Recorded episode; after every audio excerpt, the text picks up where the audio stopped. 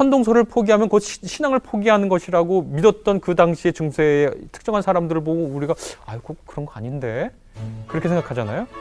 진화론을 받아들이면 우리가 신앙을 포기할 수밖에 없을 거라고 생각하는 것을 한 3, 40년만 지나도 절대 다수의 개신교인들이 진화론을 과학의 이론으로 수용하는데 문제가 없을 것 같은데요.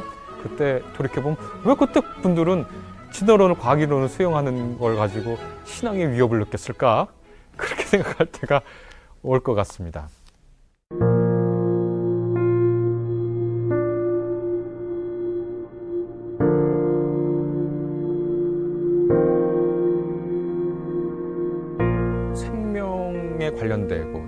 창조냐 진화냐 이런 물음들 앞에서 우리가 제일 먼저 취해야 할 태도는 겸손한 겁니다.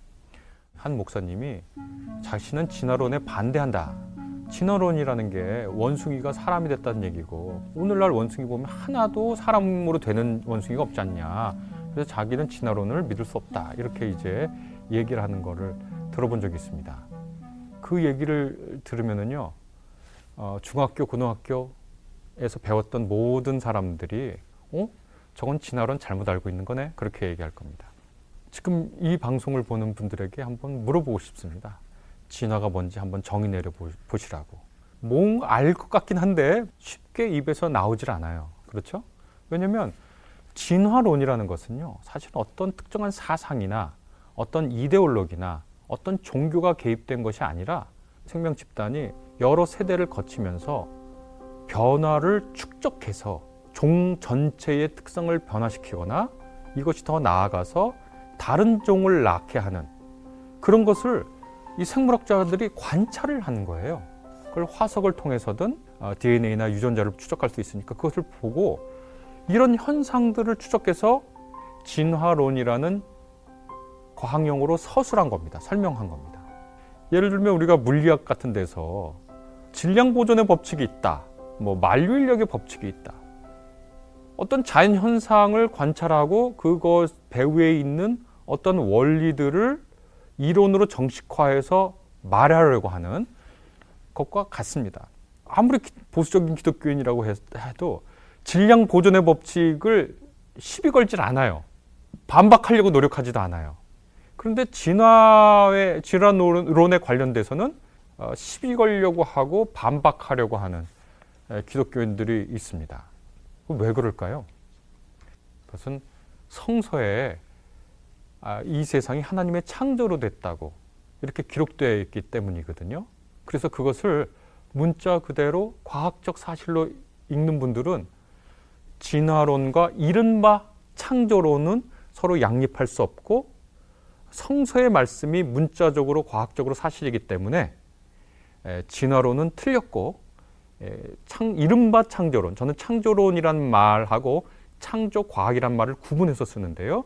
창조론, 이른바 창조론이에요. 제가 말할 땐 창조 과학의 주장을 옳은 것으로 이렇게 얘기를 하거든요. 아, 제가 이제부터 거기에 대해서 몇 가지 말씀을 드리려고 합니다.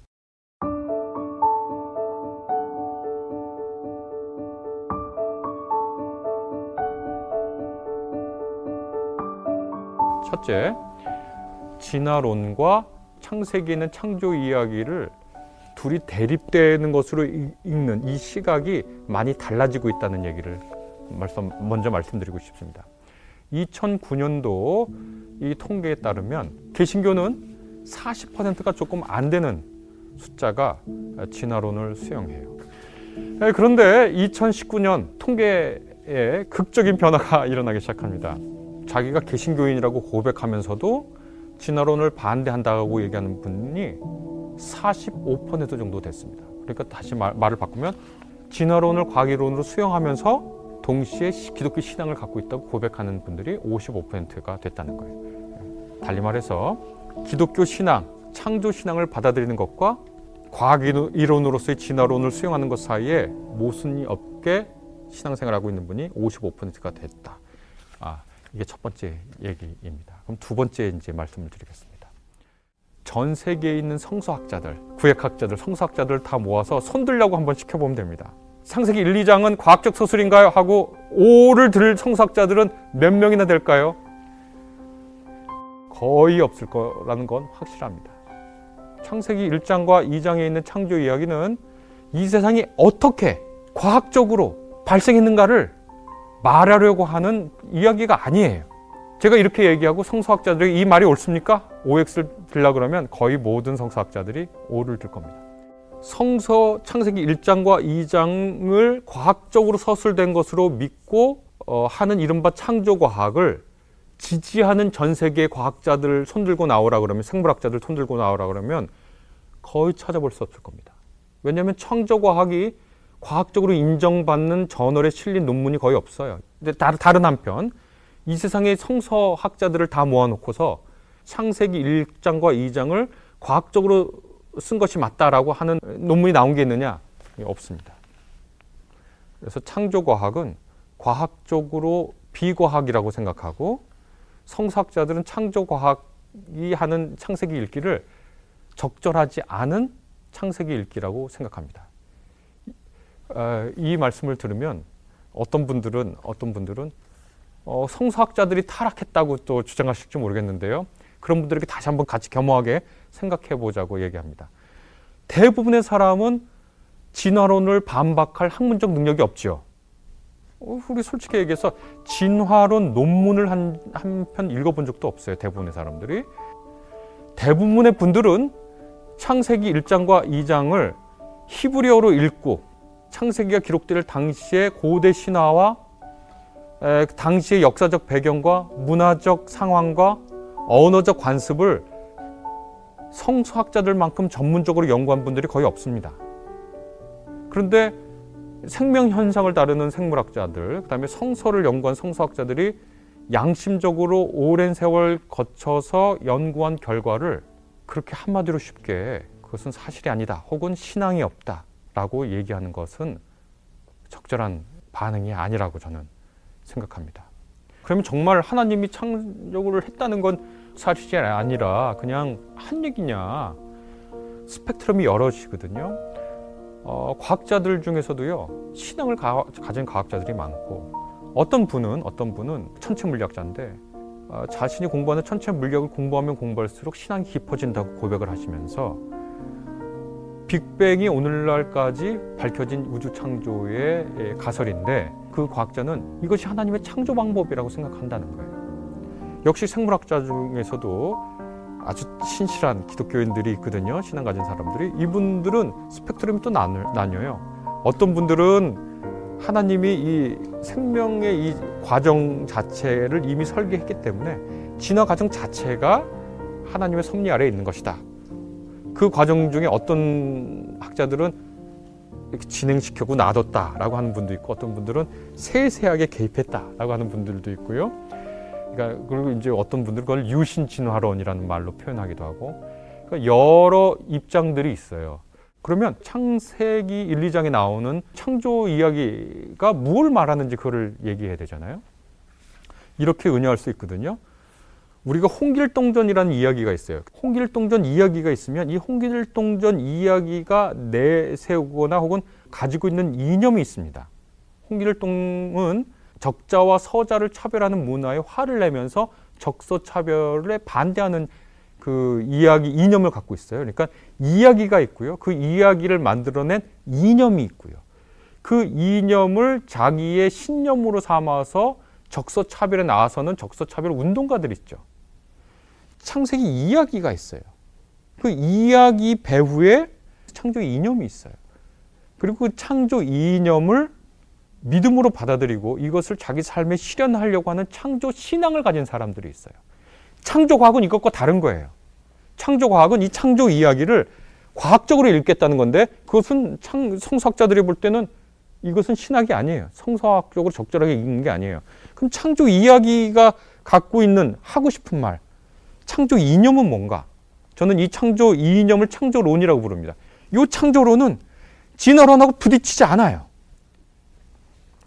이게 부딪힌다고 생각한 분들은 제 질문 한번 들어보시면 됩니다. 이제 이 세상을 마하 5로 나는 어마어마한 속도의 비행기가 발견돼, 발명됐으니 베토벤은 더 이상 필요 없다. 그렇게 들으면 어 이게 무슨 말이야? 마하 5의 제트기가 발명된 거하고 모차르트, 베토벤의 음악하고 서로 부딪히지 않잖아요. 부딪히지 않아요. 진화론은 과학 이론이에요. 창세기 이야기가 말하는 창조 이념은 매우 매우 아름답고 정말 매력적인 겁니다. 베르시트 바라 이렇게 하잖아요. 태초에 하나님이 천지를 창조하셨다.